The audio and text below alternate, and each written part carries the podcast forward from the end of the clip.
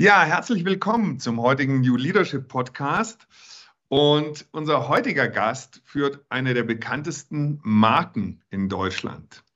Als Head of Global Branding und Marketing ist er dafür verantwortlich, das Unternehmen E.ON in den Köpfen der Kunden und der Öffentlichkeit so zu positionieren, dass es als positiv wahrgenommen wird und die strategischen Kernbotschaften verstanden werden.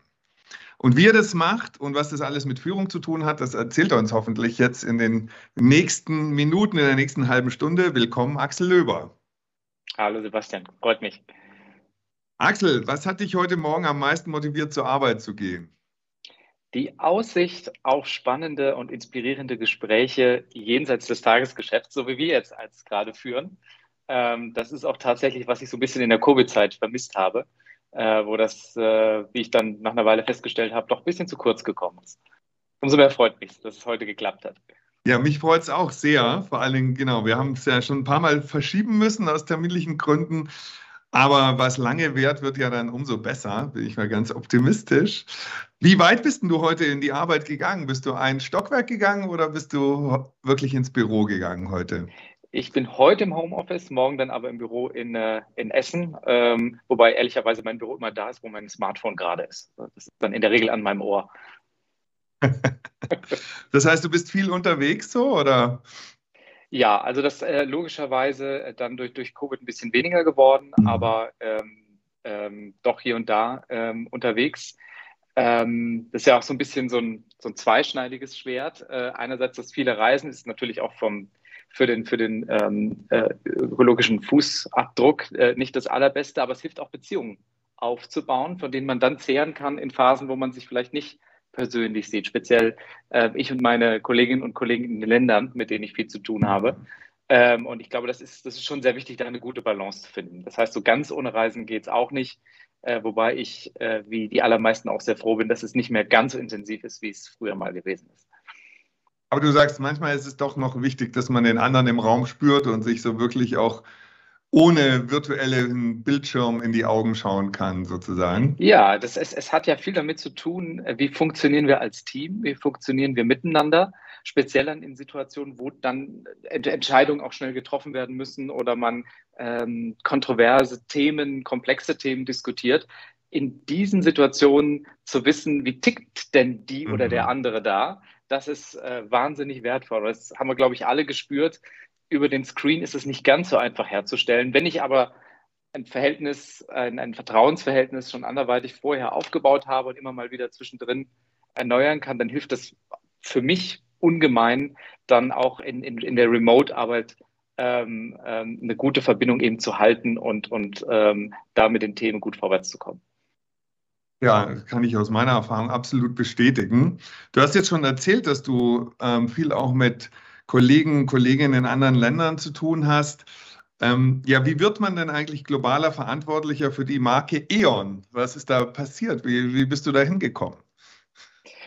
Ähm, ich glaube, was es zuerst braucht, ist eine große Lust auf Transformation viel davon, gibt es bei uns nämlich jede Menge äh, im Unternehmen, aber auch in der, in der Industrie, in der Branche. Das ist ja eine Branche, die sich, die sich sehr intensiv verändert. Äh, da werden wir sicherlich gleich noch darauf zu sprechen kommen. Und äh, ja, mein, mein damaliger Chef, der eben einen Nachfolger für meinen Vorgänger gesucht hat, äh, der ist dann äh, bei mir mal äh, vor der Tür gestanden. Da war ich noch in, in Darmstadt bei Merck, habe dort die Marke begleiten dürfen. Und das war auch ein größeres Transformationsprojekt. Und so kam er dann äh, auf die für ihn nicht abwegige Idee, mich mal zu fragen. Und so sind wir dann ins Gespräch gekommen. Und du hast dich schon immer für Marken interessiert oder ist das im Studium gekommen oder wann, wann hat das angefangen, dass du gesagt hast, du findest es spannend, dich mit diesem Thema auseinanderzusetzen? Das hat bei mir eigentlich ein bisschen äh, erst später angefangen. Äh, ich habe äh, Germanistik, Politik und Psychologie studiert. Also irgendwas ist da fundamental schiefgelaufen. Uh, uh, und ja. Äh, ja, ja, ja. Und dann hatte ich natürlich die Wahl, was mache ich damit? Taxi fahren oder irgendwie in die Kommunikation gehen.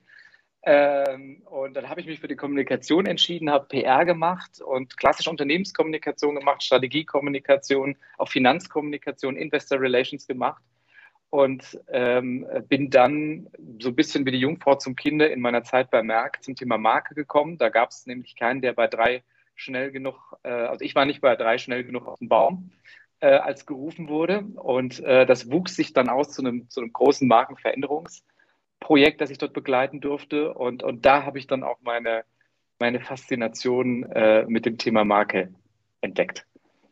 Ich finde ja so eine Marke auch tatsächlich was Spannendes, weil eine Marke ist ja quasi ja, wie so ein, so ein Knoten im Kopf der Leute, wo bestimmte Assoziationen zusammenkommen, wo man bestimmte ähm, Connects herstellt zu einem Unternehmen oder zu, zu, was, was es eigentlich nur auf dem Papier gibt. Ja, eigentlich. Also ein Unternehmen ist ja erstmal ähm, ja, irgendwo im Handelsregister angemeldet, ähm, ein, ein, eine juristische Person und ähm, das besteht ja aus unglaublich vielen Aspekten, aus Produkten, aus Werken, aus Menschen, die da arbeiten. Und man muss es irgendwie schaffen, dass es in den Köpfen dann doch in so eine Schublade geschoben wird. Und in der Schublade sollte ja möglichst äh, nur Angenehmes und Gutes sein und nicht irgendwelche Mahnbriefe oder Dinge, die die Leute irgendwie negativ stimmen.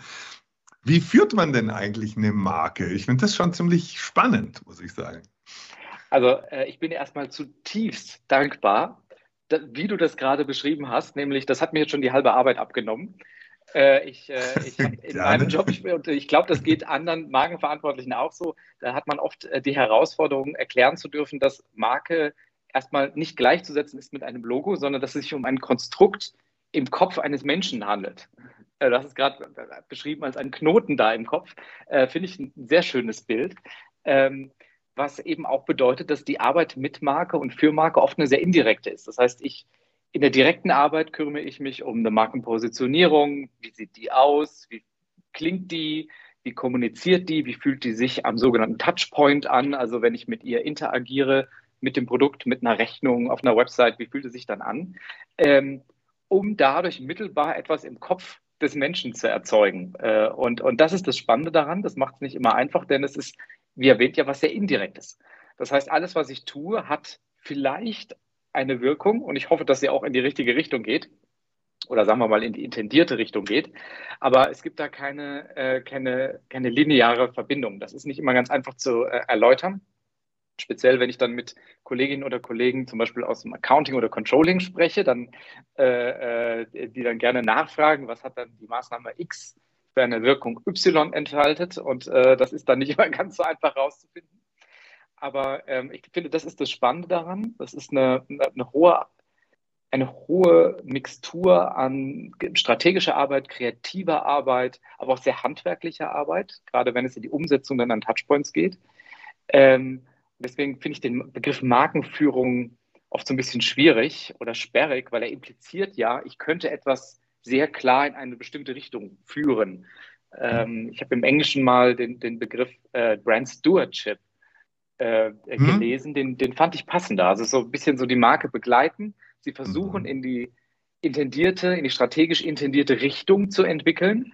Ähm, ähm, und wenn einem das gelingt, glaube ich, ist man auf einem, auf einem guten Weg in dieser sehr vielfältigen ähm, Arbeit. Und äh, ja, das äh, das Schöne daran ist auch, dass es so ein bisschen wie beim Fußball, von dem ich keine Ahnung habe. Ähm, aber so mhm. viel weiß ich doch, dass es äh, in Deutschland ja mehrere Millionen Fußballtrainer gibt und so ist das mit Marke auch. Ähm, wir haben rund 70.000 Kolleginnen und Kollegen im Unternehmen. Ich habe 70.000 Marketing, Marken- und Marketing-Expertinnen und Experten im Unternehmen. Das heißt, jeder kann da mitreden. Mag mir nicht immer gefallen, aber ähm, es ist äh, ein Thema, was doch selten jemanden emotional unberührt lässt. Ja, das ist ja wahrscheinlich einerseits eben das Tolle, dass es wirklich ein Thema ist, was eine hohe Aufmerksamkeit auch im Unternehmen hat. Andererseits ist ja da dann wahrscheinlich dann schon wieder Führungstalent von deiner Seite gefordert, diese 70.000 Meinungen dann letztendlich in irgendwelche ganz konkreten Entscheidungen zu überführen, oder? Ja, äh, äh, ich glaube, da kommt es darauf an, eine gute Balance zu finden aus äh, den 70.000 Meinungen und der, der intendierten Richtung, weil Decision Making bei Komitee ist äh, bei Marken weiter, Markenführung, jetzt haben wir doch wieder den Begriff, äh, weiter verbreitet, als man denkt, aber nie eine gute Idee. Äh, mhm. Marke lebt ja davon, dass sie, dass sie eine klare Positionierung hat und auch differenziert äh, zu all den anderen Marken, die es da draußen gibt. Und da ist es schon wichtig, Ecken und Kanten zu zeigen. Und eine klare Position zu haben, auch eine Haltung zu haben. äh, was sich dann übersetzt bis hin zu, wie sieht eine Marke aus? Und wenn sich das dann eben nicht mehr unterscheidet, weil ganz viele dann mitreden, was eben auf großen Konzernen oder Unternehmen der Fall ist, dann wird das, äh, dann wird das schwierig. Das heißt, man, man, man darf es nicht zu einem basisdemokratischen Prozess hier kommen lassen, was dann eben aber auf der anderen Seite erfordert, dass man sehr viel Transparenz herstellt und sehr viel einfach erklärt ähm, und äh, erläutert, warum ist das denn so, was man jetzt tut. Ähm, ich habe gerade neulich auf LinkedIn, da hat ein großes äh, deutsches Luftfahrtunternehmen, äh, äh, äh, war die Condor, ihr, ihr Rebranding äh, präsentiert und das hat sehr polarisiert. Hat man mhm. in Social Media dann auch gesehen. Also dann sieht man so ein Flugzeug und der Delivery ist dann eben so, so, so ein Ringeldesign. Das habe ich jetzt wahrscheinlich sehr unfachmännisch ausgedrückt. Und das hat sehr polarisiert. Und da kommt man dann eben als Markenverantwortlicher schnell an den Punkt, äh, dass man plötzlich in eine, in eine Geschmacksdiskussion reinkommt. Gestartet ist man aber mal, und das ist auch der eigentliche Job, äh, eine Unternehmensstrategie in eine Markenstrategie umzusetzen. Und die Antwort hier mag dann aber äh, im Konflikt stehen zu einem Geschmacksurteil, was dann der eine oder andere hat. Und das, da, da gilt es dann eben aufzuklären und zu erläutern, warum haben wir uns denn für das jetzt so entschieden? Warum glauben wir denn, dass uns das hilft bei der Umsetzung unserer Strategie? Und warum ist die Frage des, des persönlichen Geschmacks vielleicht eine Frage, die ich, ähm, mit der ich mich gerne am heimischen Kleiderschrank austoben kann, äh, aber in der Markenführung ein bisschen vorsichtig damit sein muss. Ja, sehr spannend. Aber wenn du natürlich 70.000 Meinungen, wenn du da den kleinsten gemeinsamen Nenner finden möchtest, dann kommt wahrscheinlich was sehr generisches und sehr unscheinbares raus, wie du sagst. Ähm, auf der anderen Seite sagst du, es geht ja um die Aufmerksamkeit und ähm, ich glaube, der Kampf um die Aufmerksamkeit von Menschen in der heutigen Zeit des absoluten Information Overload ist natürlich ja riesig sozusagen, es überhaupt mal zu schaffen, in den Bewusstseinskanal reinzukommen, dass die Leute irgendwie mal stocken und sagen, oh ja, guck dir mal das an, das ist ja interessant, was E.ON oder wer auch immer da sagt. Ne?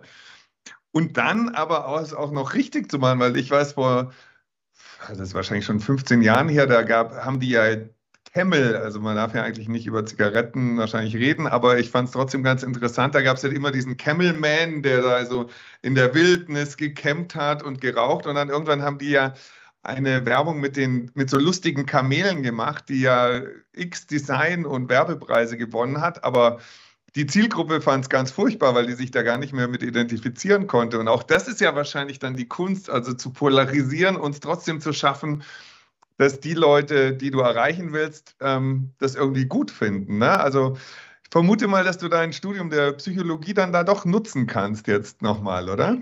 Tatsächlich, unverhofft äh, kommt es doch noch zum praktischen Einsatz. Ähm, ich würde auch da an der Stelle nicht von, von Polarisierung sprechen. Das kann man auch machen. Also ist ja alles immer, man hat ja die Wahl.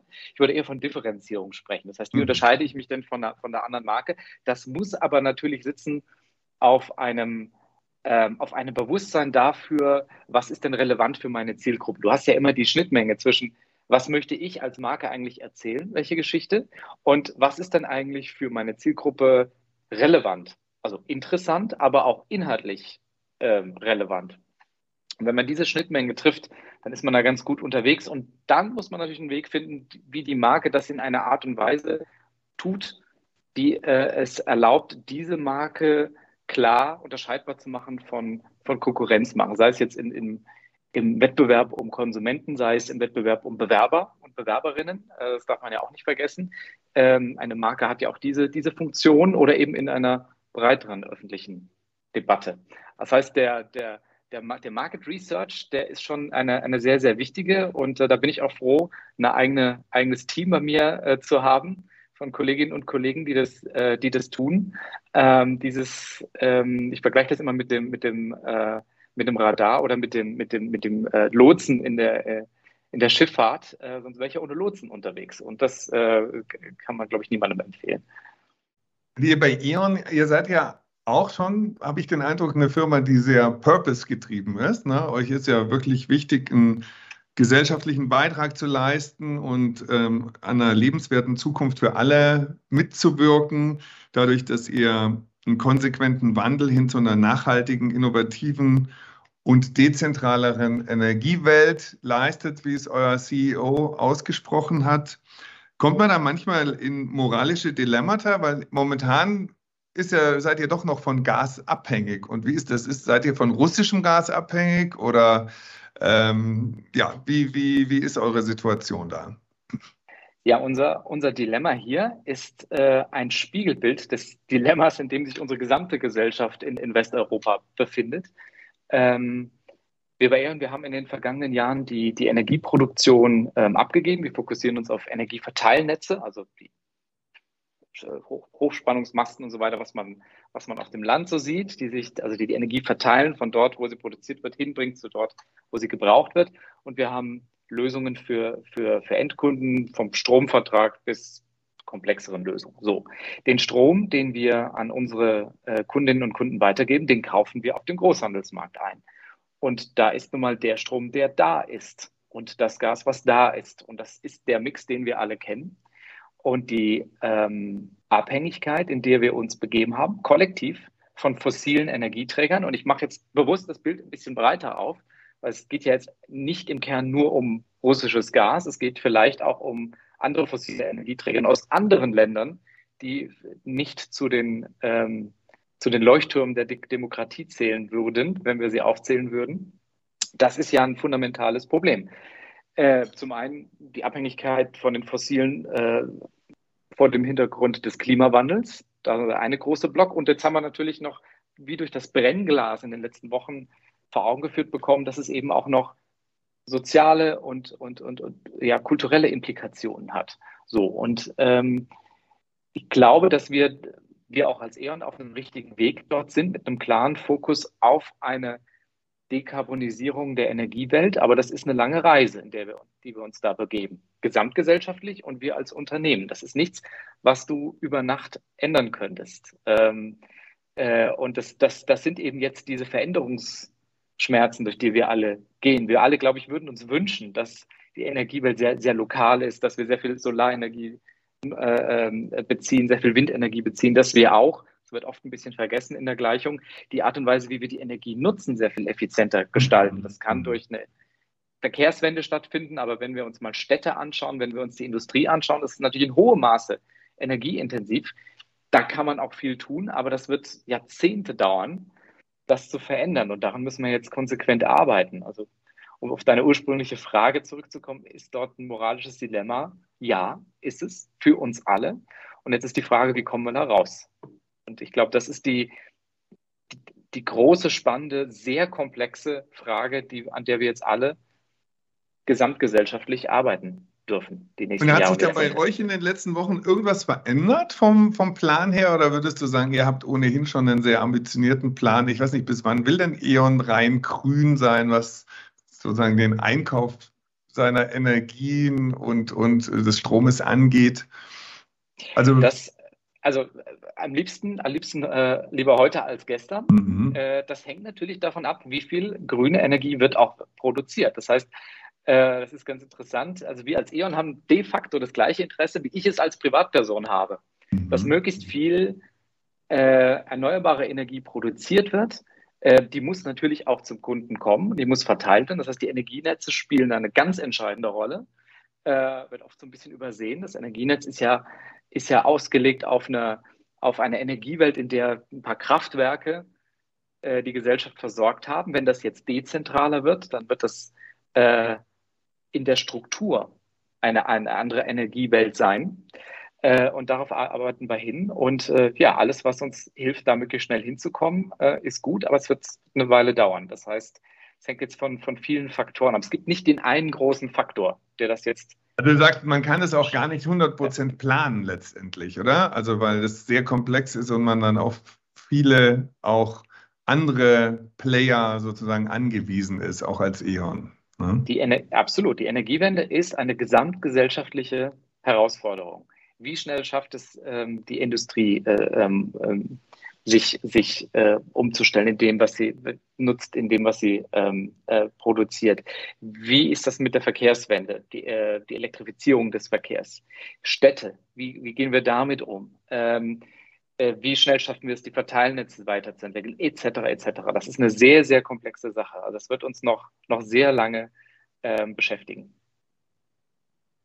Ja, und du, ähm, also schon ohne ähm, die, die Headlines der letzten Wochen ist das ja ein sehr spannender Transformationsprozess, den E.ON durchgemacht hat, vom Betreiber von riesigen Kraftwerken und quasi fast monopolistischem Stromversorger, der äh, früher, so wie ich das mal mitgekriegt habe, seine Kunden eigentlich gar nicht kannte. Die haben halt die Stromrechnung gekriegt und haben gezahlt, aber da gab es überhaupt keinen direkten Austausch mit Kunden, mit der Öffentlichkeit. Ja, jetzt zu einem Unternehmen mit einem ganz anderen Geschäftsmodell, was eben ja auch für Nachhaltigkeit stehen ähm, muss. Und das heißt, du musst es ja dann schon schaffen, im Kopf der Leute quasi umzuparken, wie das mal hieß vor ein paar Jahren bei einer Werbekampagne. Ähm, wie, wie macht ihr das? Was sind da so die größten Veränderungen und was sind da so deine Erfolgshebel? Ja, das ist eine sehr gute Zusammenfassung der Herausforderung. Ein Unternehmen, das, das viele Menschen im Kopf haben als ähm, ja, klassischen Energieversorger. Ne? Da steht also irgendwo ein Kraftwerk auf der Wiese und da raucht es. Äh, zu einem, das keine Kraftwerke mehr hat. Ähm, das ist eine spannende Aufgabe und das noch in einem Markt. Und ich nehme jetzt mal die gesamte Debatte, die wir aktuell rund um Ukraine haben, mal für einen Moment raus. Äh, in, einer, in einem Markt, in einer Industrie, wo du nicht immer äh, ein hohes Maß an Top of Mind hast. Sprich, das ist also, wenn, wenn der Begriff Low Involvement Category äh, von der äh, Energieindustrie erfunden worden wäre, es würde mich nicht wundern. Also, mhm. ähm, als ich bei E.ON anfing vor gut drei Jahren, da habe ich mal eine Studie gesehen, ähm, da hieß es, äh, da war die Frage, wie oft beschäftigt sich jemand mit Energie, so um, im Schnitt, und da war so die genannte Zahl so etwa zehn Minuten im Jahr. Das heißt, äh, das ist ein bisschen anders als Auto, Mode etc. etc. Das ist die erste Hürde, die wir überspringen müssen. Erstmal ein Interesse oder die Relevanz zu finden, die ein Konsument dem Thema beimisst. Ähm, dann zu erklären, was tun wir eigentlich? Äh, damit haben wir dann vor, vor anderthalb Jahren ähm, angefangen. Ähm, das, das mag jetzt ein bisschen banal klingen, aber einfach mal zu erzählen, was macht E.ON heute und wie funktioniert eigentlich Energiewende in einer Stadt, in einem, äh, in einem uh, Unternehmen, in einer Gemeinde irgendwo auf dem, auf dem Land. Wie machen die das? Und was ist da eigentlich unsere Rolle? Weil das ist ja nicht einfach, äh, irgendwo jetzt eine Leitung von A nach B zu legen, sondern da geht es um komplexe Systeme. Da geht es, da geht es um, um auch Innovation in dem, im Prozess der Energieverteilung und der Energienutzung. Ähm, und ich glaube, das, das war so der erste Schritt. Und jetzt arbeiten wir kontinuierlich dran, die, ja, die Geschichte von E.ON einfach, einfach neu zu erzählen, so zu erzählen, dass bei Konsumenten auch ankommt, dass wir unseren Beitrag leisten zu einer, zu einer nachhaltigen Energiezukunft ähm, um in, in einem sehr komplizierten Geflecht von, von, von Abhängigkeiten. Und da versuchen wir es dann den Konsumenten auch sehr einfach zu machen und so ein bisschen die Sprache auch zu verändern, weniger aus dem Engineering zu kommen, was bei uns natürlich sehr nahe liegt, weil wir haben sehr viele äh, Ingenieure bei uns im Unternehmen, weil da muss, muss ja einfach gemanagt werden, da ist ja Energieinfrastruktur ähm, und dann eher die Sprache der Menschen äh, zu sprechen, die nicht so viel Berührung mit diesem Thema bisher hatten. Ähm, das ist schon mal ein, ein erster Schritt äh, und, und auch sehr klar zu machen, dass wir für das Thema Nachhaltigkeit ähm, stehen. So, und dann natürlich den Beweis zu liefern, das ist klar. Also einfach nur behaupten reicht nicht, sondern ähm, der Proof of Concept, der muss ja dann auch gleich noch folgen. Und, ähm, das heißt, ihr, ihr müsst auch ja. viel erklären, oder? Ihr müsst sozusagen ja. aus eurer Warte die Energiewende erklären und äh, was das für den Einzelnen bedeutet. Und das innerhalb ja. von zehn Minuten im Jahr, ne? so ungefähr. Ja, innerhalb von zehn Minuten im Jahr. Und das ist manchmal, wir haben, mal an, wir haben angefangen vor anderthalb Jahren mit einer YouTube-Serie, ähm, äh, war so eine Storytelling-Serie, die Changemakers. Und da haben wir uns bis zu zehn Minuten teilweise auch mal genommen, um ein Thema zu erklären. Äh, was bedeutet eigentlich E-Mobilität? Was hat das für Implikationen? Ähm, oder ähm, auch eine, eine, sehr schöne ähm, Geschichte, die haben wir jetzt gerade in, in, in UK rausgebracht ähm, was heißt eigentlich äh, Energiewende, eine neue Energiewelt für Menschen, die in Großstädten wohnen, wo ähm, Abgase, wo Luftverschmutzung auch ein großes Thema ist, zusätzlich zur, zur Frage der, der erneuerbaren Erzeugung und des Verbrauchs. Ähm, welche Abhängigkeiten gibt es da und wie kann man mit, mit sehr komplexen, größeren ähm, Lösungen für ganze Städte dort einen Beitrag dazu leisten, dass auch Städte nachhaltiger werden in ihrer Energienutzung. Das ist, das ist eben ein Thema, äh, das geht darüber hinaus über eine neue Farbe für irgendeine Dose, äh, sage ich jetzt mal ganz flapsig, sondern das muss auch mal erklärt werden. Und äh, dann macht es bei Konsumenten oft dann Klick. In dem Moment, wo sie sagen, ah, jetzt habe ich verstanden, was ihr da, was ihr da macht. Also das ist tatsächlich ein erklärungsbedürftiges Geschäft. Ja, also das heißt, du musst ein bisschen tiefer bohren als die klassischen Bildschlagzeilen oder so die, die, die, die Headline, äh, die ähm, Diskussionen, die man sonst halt bei solchen Themen kennt. Und ähm, das heißt, du musst die Leute ja dann auch öffnen dafür, dass sie sich darauf einlassen, mal diese zehn Minuten zu investieren. Aber würdest du sagen, dass ja. ihr da auf einem guten Weg seid? Da sind wir auf einem guten Weg. Ähm, das, das, merken wir auch an den Reaktionen, die wir auf diese, auf diese Aktivitäten äh, bekommen, dass sich da auch jemand Zeit nimmt, das mal zu erklären. Ähm, das trägt ja auch schon einen Teil dazu bei. Denn jetzt nehmen wir mal das Beispiel E-Mobilität. Das ist ja etwas, was uns Privatkonsumenten stark beschäftigt. Ja, also es, man sieht ja auch jetzt auf, der, auf, den Straßen immer mehr Autos mit einem E-Nummernschild. Ähm, und Menschen haben natürlich Fragen. Ja, wie ist denn das mit dem Laden? Wie funktioniert das? Äh, wie ist das mit der Reichweite etc. etc. Wo kommt der Strom her, den ich da benutze? Ähm, das sind alles Fragen, die, die, die dürfen adressiert werden. Und äh, da haben wir zum Beispiel eine sehr gute, ähm, sehr interessante Folge gemacht, äh, zusammen mit, mit, mit VW. Ähm, die das so ein bisschen aus ihrer Sicht beleuchtet haben. Und wir haben da so ein gemeinsames Projekt, den, den sogenannten Booster. Ich nehme das jetzt mal als Beispiel. Ähm, da ist die Frage, wie mache ich das mit so einer, mit, mit Thema Laden irgendwo auf dem Land, wo es keine, wo es keine ähm, Netzanschlüsse gibt, die vielleicht stark genug sind. So. Also da haben wir eine technische Lösung entwickelt, zusammen mit Volkswagen, ähm, die man jetzt auch in, in, in, in solchen ländlichen Regionen einsetzen kann. Aber das muss alles erklärt werden. Und das ist eben ähm, da gibt es so eine gewisse Intuition bei Verbrauchern und gewisse Vorstellungsbilder, aber auch eben sehr viele Fragezeichen. Und äh, vieles in unserer Arbeit, in der Markenbildung oder in dem Marketing bei E.ON, zielt darauf ab, diese Fragezeichen auch zu, zu adressieren, um dieses abstrakte Ding Energiewende, ähm, was so ein bisschen groß und kompliziert und schwierig zu verstehen manchmal daherkommt, greifbarer zu machen und, und anfassbarer zu machen. Da ist schon ist ein ganz wesentlicher Bestandteil. Ja, und du hast vorher äh, so gesagt, naja, du weißt nicht, ob der Begriff Markenführung so gut ist, ob es nicht eher Stewardship ist, aber ich interessiere mich ja jetzt auch sehr für modernere Ansetzung von Führung und Führung ist ja aus meiner Sicht auch häufig sehr komplex und nicht kompliziert. Das heißt, wenn du auch so einen riesen Belegschaft und alle Stakeholder und Investoren in eine Richtung bringen willst, da gibt es ja auch äh, sehr viel Erklärungsbedarf. Was würdest du denn sagen, ähm, was für Regeln und Prinzipien aus deiner Arbeit im Bereich der Markenführung kann man eigentlich auf Leadership, also auf Führung, du bist ja auch Führungsperson, du hast ein Team, was du führst, was kann man davon übertragen oder wo gibt es da Parallelen? Ich finde das eine super Frage. Ähm, ich glaube, dass es da in der Tat viele Parallelen gibt. Marke heißt ja, ich im ersten Schritt, dass ich mir ein, ein Bewusstsein darüber verschaffe, wer bin ich eigentlich, wofür stehe ich, wofür stehe ich vielleicht auch nicht. Und diese Positionierung dann kommuniziere und erlebbar mache, und zwar konsistent über, alle, über die Zeit hinweg und über über die Berührungspunkte, die ich mit einer Marke habe, hinweg konsistent. Und ich glaube, als Führungskraft kann man, kann man auch davon so ein bisschen lernen, in der Frage, wofür möchte ich eigentlich als Führungskraft stehen? Was macht mich aus? Was ist mein Markenkern? Ähm, Orientierung zu bieten und dann versuchen, in der, im, im, im täglichen Doing, in der täglichen Umsetzung, in der täglichen Interaktion mit den Kolleginnen und Kollegen möglichst konsistent zu sein in dem, was ich dort als Markenversprechen von mir als Führungskraft abgegeben habe. Also ähm, ein Bewusstsein haben, wofür stehe ich und dann die Umsetzung konsistent ähm, ähm, zu leben.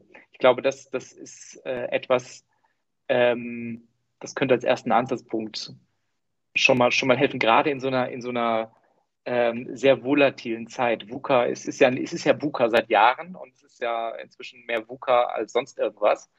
Ähm, und äh, ich glaube, wir sind alle einig, dass das wird nicht so schnell weggehen, wenn überhaupt.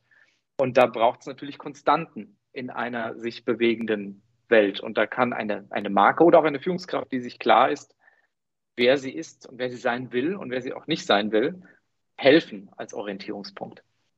Ja, ich finde es sehr spannend, was du sagst. Eben diese, dieses konsistente auch erklären, weil das hat ja ganz viel mit Glaubwürdigkeit und Vertrauen auch zu tun. Ne? Und wenn man ja. wahrscheinlich eine Marke, aber auch eine Führungskraft, die ähm, alle zwei Monate was anderes erzählt und mal ist das gut und mal ist das gut und mal hat das Priorität und mal hat jenes Priorität, denen glaubt man ja dann irgendwann nicht mehr und dann ist man wahrscheinlich auch nicht mehr so motiviert, sie zu unterstützen, entweder als Kom äh, Konsument oder eben auch als Mitarbeitender oder Mitarbeitende, die sozusagen eine Unternehmensstrategie ähm, umsetzen soll. Und von daher finde ich das spannend, was du sagst. Und mich interessiert, wie das bei E.ON selber geklappt hat, weil ich stelle mir das mal so vor, vor gut zehn Jahren, oder ich weiß nicht, wie lange das her ist, da wart ihr ja noch quasi ein Monopolist und ähm, man musste über Kunden und Märkte kaum nachdenken, sondern man hat große Strukturen verwaltet und ähm, ja, und heute vermute ich mal, seid ihr ein Unternehmen, wo Kundenorientierung und wie du sagst, auch VUCA, die Agilität, immer auch neue Möglichkeiten zu sehen, so im Vordergrund steht. Hm, wie ist es denn gelungen, da die Mitarbeitenden mitzunehmen? Weil das erfordert ja auch eine ganz andere Denkhaltung. Also das ist äh, ein ganz anderes Mindset sozusagen. Und das stelle ich mir gar nicht so leicht vor, in so einem großen Laden es zu schaffen, dass die Leute da plötzlich mit einer ganz anderen Haltung zur Arbeit gehen. Ja, äh, was uns sehr geholfen hat, ist die, das, das Thema Kundenfokussierung messbar zu machen und ins Unternehmen so zu tragen. Also wir messen äh, als eine der wichtigsten nicht finanziellen Kennzahlen den Net Promoter Score, den NPS, ähm, und das ist eine Zahl, aber dahinter steckt ja ein ganzes System an, an, an, am Einsammeln von Kundenfeedback. Und äh, wir haben das operationalisiert, wir arbeiten damit, wir versuchen entlang der Wertschöpfungskette besser zu werden und kundenorientierter zu werden. Und das betrifft dann eben auch viele Kolleginnen und Kollegen im ganzen Unternehmen, die damit dann arbeiten, bis hin zu den Führungskräften, die den NPS äh, in ihren Bonisystemen alle drin haben, bis hin zum Vorstand, hilft dann auch, das Thema Kundenorientierung zu verankern ähm, und über die Zahl, äh, die S-Größe hinaus natürlich dann wirklich ähm, im Bewusstsein zu halten, ist auch Teil meines, meiner Aufgabe, im Bewusstsein zu halten, was denken denn die Menschen da gerade über uns? Wo machen wir denn einen guten Job und wo machen wir auch keinen guten Job? Und das im ständigen Bewusstsein zu halten, ist, äh, ist wichtig. Und dann gibt es ja noch die, das Element, was jetzt mal eh und unspezifisch ist. Also ich bin jetzt im dritten Großkonzern und da gibt es ja in allen Großkonzernen, ich habe auch bisher noch keinen erlebt und von keinem gehört, bei dem es anders wäre, da gibt es ja so diese Konzernnebelmaschine. Also ähm, ich bin hier ein ganz normaler Typ, so im Normalleben und gehe in den Supermarkt und äh, mache halt so ganz normale Dinge, wie jeder halt, jeder andere auch. Und dann gehe ich irgendwann durch die Tür in mein, in mein Unternehmen hinein äh, in meinen Konzern hinein und plötzlich wechsle ich das und äh, verliere so ein Stück Empathie und denke dann in Prozessen und Strukturen und Plänen und was man im Konzern eben so hat. Ähm, und das ist ein ganz interessantes Phänomen. Wie gesagt, ist jetzt ein bisschen über Eon hinaus gedacht. Ähm, dieses, diesen Moment, wo es da Klick macht im Kopf zwischen, ich bin der Normalo, der seinen Wochenendein Wocheneinkauf im Supermarkt macht und ich bin im Konzern und denke aber in Strukturen, Prozessen etc. Hm. Äh, wie löse ich das auf und, und wie kann man daran arbeiten, dass das ein bisschen, dass diese Hürden dort sinken, weil das führt ja dann am Ende auch, so würde ich annehmen, zu einer, zu einer sehr viel kundenorientierteren Entscheidungs- und Arbeitsweise im Unternehmen, wenn wir uns ein bisschen besser darauf zurückbesinnen können, dass wir selber alle ganz normale Typen sind ähm, und nicht diese Konzernfunktionsträger, die so im Arbeitsalltag im Konzern rumlaufen. Das ist so ein Thema, das, das mir sehr, was du sagst, ne? weil mir das auch immer auffällt. Es ist eigentlich relativ leicht, wenn man Menschen in Rollenspiele reinbringt und sagt, versetz dich doch mal in deinen eigenen Konsumenten, dann, äh, dann sprudelt es immer los. Dann haben die überhaupt kein Problem äh, damit, äh, sich da reinzuversetzen. man muss sie nur einladen. Und wie du sagst, oft ist das mit dem Betätigen der Eingangstüre, äh, wenn man ins Büro geht, irgendwo vergessen, weil man dann in so ein System eintaucht, was so äh, seinen ganz eigenen Gesetzen folgt. Also Axel, vielen Dank. Ich fand es sehr spannend, was du ähm, jetzt erzählt hast. Ähm, ich habe gelernt, es ist natürlich sehr viel konsistentes Vermitteln. Es ist aber auch what you measure is what you get. Es ist einfach auch gnadenlos, ob, also möglichst konkretes, objektives Messen, sind wir auf dem richtigen Weg. Und das kann man eben auch mit Kundenzufriedenheit machen. Finde ich spannend, was du da erzählt hast ähm, über den NPS. Und es geht auch um Empathie, also einfach mal sich in die Schuhe des Kunden reinzuversetzen. Und bei euch ist das natürlich spannend, weil ja eigentlich alle eure äh, Kollegen und Kolleginnen ja Kunden von der Leistung sind, die ihr erbringt. Also von daher habt ihr da natürlich wahrscheinlich sogar Vorteile. Ähm, ja, ich wollte jetzt zum Abschluss mit dir gerne auch nochmal über ähm, deine Erfahrung als, als Führungsperson sprechen oder dich als Führungsperson. Wenn, wenn ich jetzt deine Mitarbeitenden fragen würde, was deine Stärken und Schwächen in der Führungsrolle sind? Was würden die mir da antworten? Ich hoffe, Sie würden antworten, dass äh, er versucht, dass ich versuche, ähm, ähm, über Zuhören und über die Schaffung eines, eines starken Teams die vielen Schwächen zu kompensieren, die ich mitbringe. Äh, so als normaler Mensch bin ich ja eine Anhäufung, eine wandelnde Anhäufung an, äh, an Glaubenssätzen, an Biases, an äh, blinden Flecken etc. Äh, und für mich ist das eine der spannendsten Fragen an Führung, auch an der Art und Weise, wie ich mich als Führungskraft weiterentwickeln möchte. Wie schaffe ich es, damit umzugehen, wohl wissend, dass ich diese blinden Flecken, Biases und äh, Glaubenssätze habe? Wie schaffe ich es, ein, ein, ein Umfeld zu kreieren, das mir hilft, diese Lücken zu schließen, so gut es eben geht, weil ich sonst nämlich Fehlentscheidungen treffen werde. Äh, ich treffe eh schon viele Fehlentscheidungen, wie jeder andere auch. Ich sage immer meinen Leuten, mir ist es, mir ist es lieber, ihr trefft äh, Fehlentscheidungen, als dass ihr gar nicht entscheidet. Wer, äh, wer keine Fehlentscheidungen äh, trifft, ähm, ist, ist glaube ich, die Wahrscheinlichkeit hoch, dass die, dass die Person gar nicht arbeitet. Ähm, ist völlig okay. Aber die Frage ist, wie, wie gehe ich dann damit um? Wie lerne ich draus? Und das das versuche ich, da versuche ich besser zu werden. Äh, und äh, ich, äh, ich habe das Glück, sehr viele intelligente, tolle, talentierte Menschen um mich herum zu haben, an, mit denen ich auf, auf dieser Lernreise sein darf. Aber ich finde es schon mal schön, das heißt, du, ich nehme mal so mit, ganz am Anfang steht die Erkenntnis, dass man auch in der Führungsrolle nicht perfekt und allwissend ist und dass die Ideen, die man morgens unter der Dusche hat, nicht immer unbedingt der Stein des Weisen sind, sondern dass es da auch Verzerrungen geben kann. Und diese Demut, ähm, die nimmst du auch mit ins Arbeitsleben und arbeitest da ganz bewusst und aktiv mit. Ne? Ich hatte, ich habe da mal gelernt von, von ähm, ähm, aus, aus, einer früheren Position vom Chef meines Chefs, ähm, der äh, mir das mal so erzählt hatte. Der sagte, als ich ihn fragte, warum er denn keinen, keinen so klassischen Assistenten habe, war ein Vorstandsmitglied, äh, sagte er, naja, er hätte das schon erlebt in, in früheren Positionen, aus der Anschauung heraus, dass sowas ja oft auch ein Filter sein kann und äh, dass Menschen dann anfangen, einem nach dem Munde zu reden ähm, und bestimmte Dinge kanalisiert werden. Und er wollte sich diesen, diesen etwas freieren Blick, so gut es geht, erhalten, äh, um bessere Entscheidungen treffen zu können. Und da, ähm, das, hat mich, das hat mich sehr zum Nachdenken gebracht. Und das versuche ich dann eben auch. Das ist jetzt gerade mit Demut beschrieben. Ich weiß gar nicht, ob es Demut ist, sondern nur ein gewisser Realismus in die eigene Fehlbarkeit. ähm, aber ist auch okay. Also, ähm, das ist ja jetzt auch gerade an der, an der Debatte rund um ähm, die zurückgetretene Familienministerin deutlich geworden. Ähm, was heißt das eigentlich, perfekt sein zu wollen? Und müssen wir uns nicht eher eingestehen, dass, dass wir alle Fehler machen, dass wir alle auch Schwächen haben?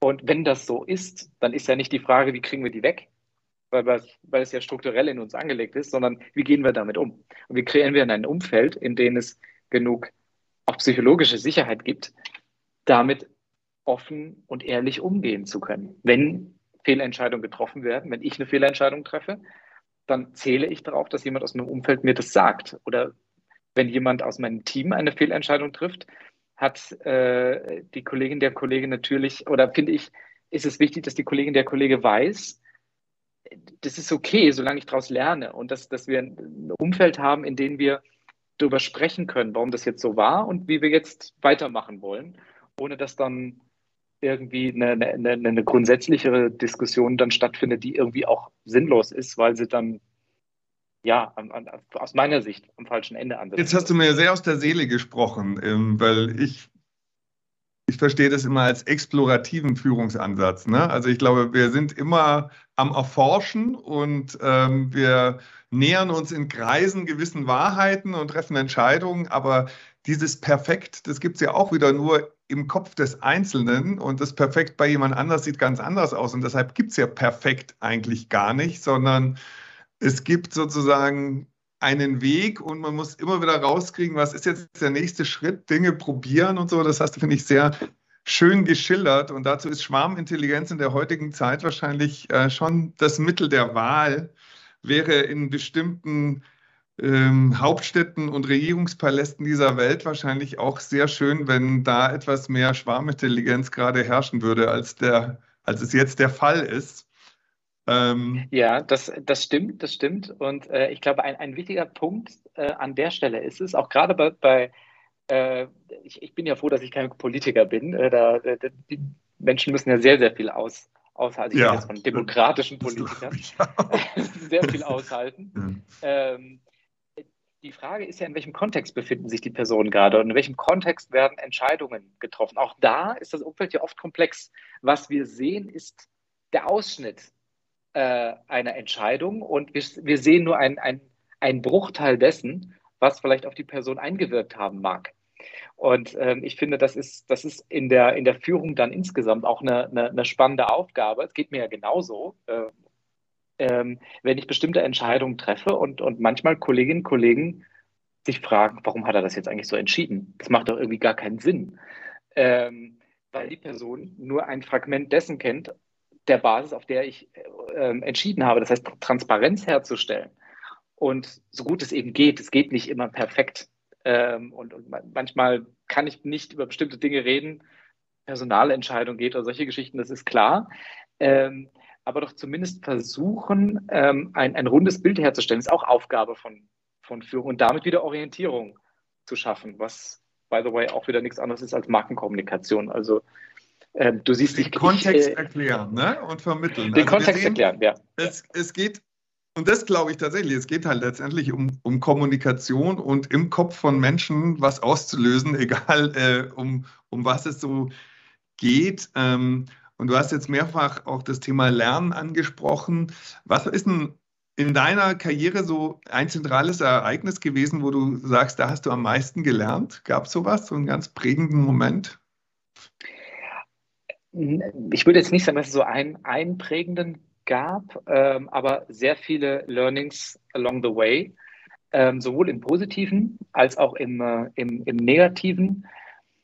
Ähm, ich würde, ich würde fast schon sagen, das sind eigentlich eher zwei Säulen. Aber die Ereignisse, an denen ich lernen konnte, aber auch die Menschen, von denen ich lernen konnte. Ähm, viele Gespräche mit Kollegen, Kolleginnen, mit Vorgesetzten, mit, mit Mitarbeitenden, das, das ist ein ganz, ganz wesentlicher Faktor ähm, ähm, und hilft, wenn man Menschen um sich herum hat, mit denen man Dinge, das, was gut lief, das, was schlecht lief, nochmal beleuchten kann oder auch wenn man drinsteckt, beleuchten kann aus verschiedenen Perspektiven, ähm, um so ein runderes Bild äh, zu bekommen. Und das ist für mich ein ganz kritisches, äh, erfolgskritisches, äh, erfolgskritischer Wert, dieses, dieses Lernen mit anderen, ähm, die mehr Erfahrung haben, die andere Blickwinkel haben. Deswegen ist Diversität so wichtig im Team, aber auch um einen herum einfach um ein runderes, runderes Bild zu bekommen. Und das, ähm, das möchte ich nicht missen. Und ich, ich habe das gemerkt, eben, ich habe es vorhin schon mal erwähnt, Anfang der, der Covid-Zeit, als alles noch sehr, sehr unsortiert war und wir alle ins Homeoffice gegangen sind und uns erst alle mal finden mussten und äh, ähm, mit, mit Back-on-Back-Teams-Meetings umgehen mussten und, und solche Geschichten. Da kam das sehr kurz. Und in der Retrospektive finde ich, war das fast schon eine der, der, der schwierigsten ähm, Faktoren, damit umzugehen und das wieder zu ändern in, um wieder in diesen Diskurs reinzukommen. Axel, vielen Dank. Jetzt ähm, zum Schluss noch zwei Fragen. Eine muss ich dir einfach stellen, weil ich die ganze Zeit hier diese Gletscherbilder hinter dir gesehen habe und mich interessiert natürlich jetzt schon, ähm, hat es irgendwas Besonderes mit diesen Gletscherbildern auf sich? Ähm, das hat es. Das, äh, das sind Bilder aus unserer aktuellen Markenkampagne. Und äh, ich, ich nehme den Kopf. Jetzt sehe ich auch diesen Herrn, ja, den Herrn Messner. Den, äh, den genau. Herrn Messner, das ist Reinhold Messner. Dahinter sind jede Menge ähm, Kolleginnen und Kollegen von E.ON, auch unser Vorstandschef äh, Leo Birnbaum. Äh, das ist unsere, unsere Markenkampagne, die wir letztes Jahr gedreht haben und mit der wir im vergangenen Jahr ähm, schon in drei Märkten draußen waren.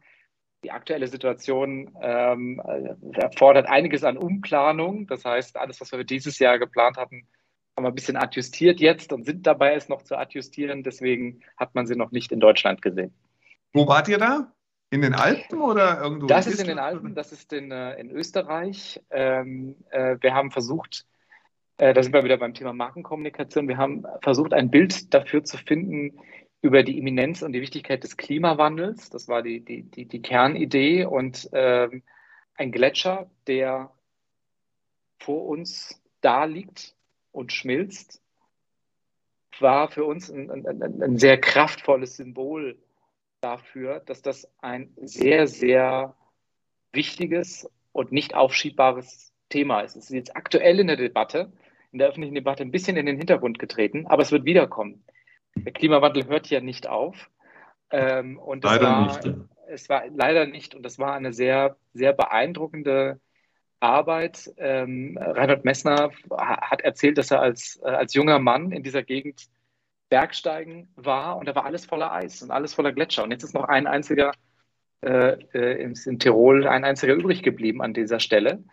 Und ähm, da wird es dann plötzlich greifbar und sichtbar, was sich sonst eher. So ein schleichender Prozess ist. Ne? Das ja. ist natürlich das Problem am Klimawandel, dass ja. er sehr schleichend und sehr langsam ist.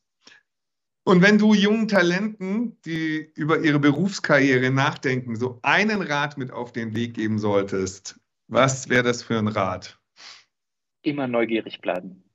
Das ist ganz wichtig. Also ähm, ähm, ich hatte mal das Glück, äh, das war noch äh, bei, der, bei der Marke, die ich vor E.ON betreuen durfte, ähm, mit, mit Wissenschaftlern zu arbeiten, die am Thema Neugier forschen. Das war dort der Kern unserer, unserer damaligen Markenkampagne. Äh, habe ich sehr viel über das Thema Neugier und die, die Bedeutung von Neugier ähm, erfahren. Und es hat mich bestärkt darin, dass äh, das eine der wichtigsten Fragen ist an, an, an, Menschen, die auch zu mir ins Team kommen. Oder ich versuche herauszufinden, andersrum, ich versuche herauszufinden, wie neugierig sind sie eigentlich. Und äh, ist Neugier etwas, das sie antreibt? Ähm, mich persönlich hat es immer weitergebracht. Ich sehe das bei anderen, dass es weiterbringt. Insofern wäre das mein einer, mein einer großer Rat. Nicht zurücklehnen, neugierig bleiben. Da kann ich voll unterschreiben. Ja, und dadurch wird das Leben dann auch nie langweilig. Axel, vielen auch herzlichen wahr. Dank für das Gespräch. Ich wünsche dir noch viele spannende ja, äh, Momente, Jahre ähm, bei E.ON oder wo immer du Marken führst oder was immer du tust. Dankeschön, hat sehr viel Spaß gemacht. Danke.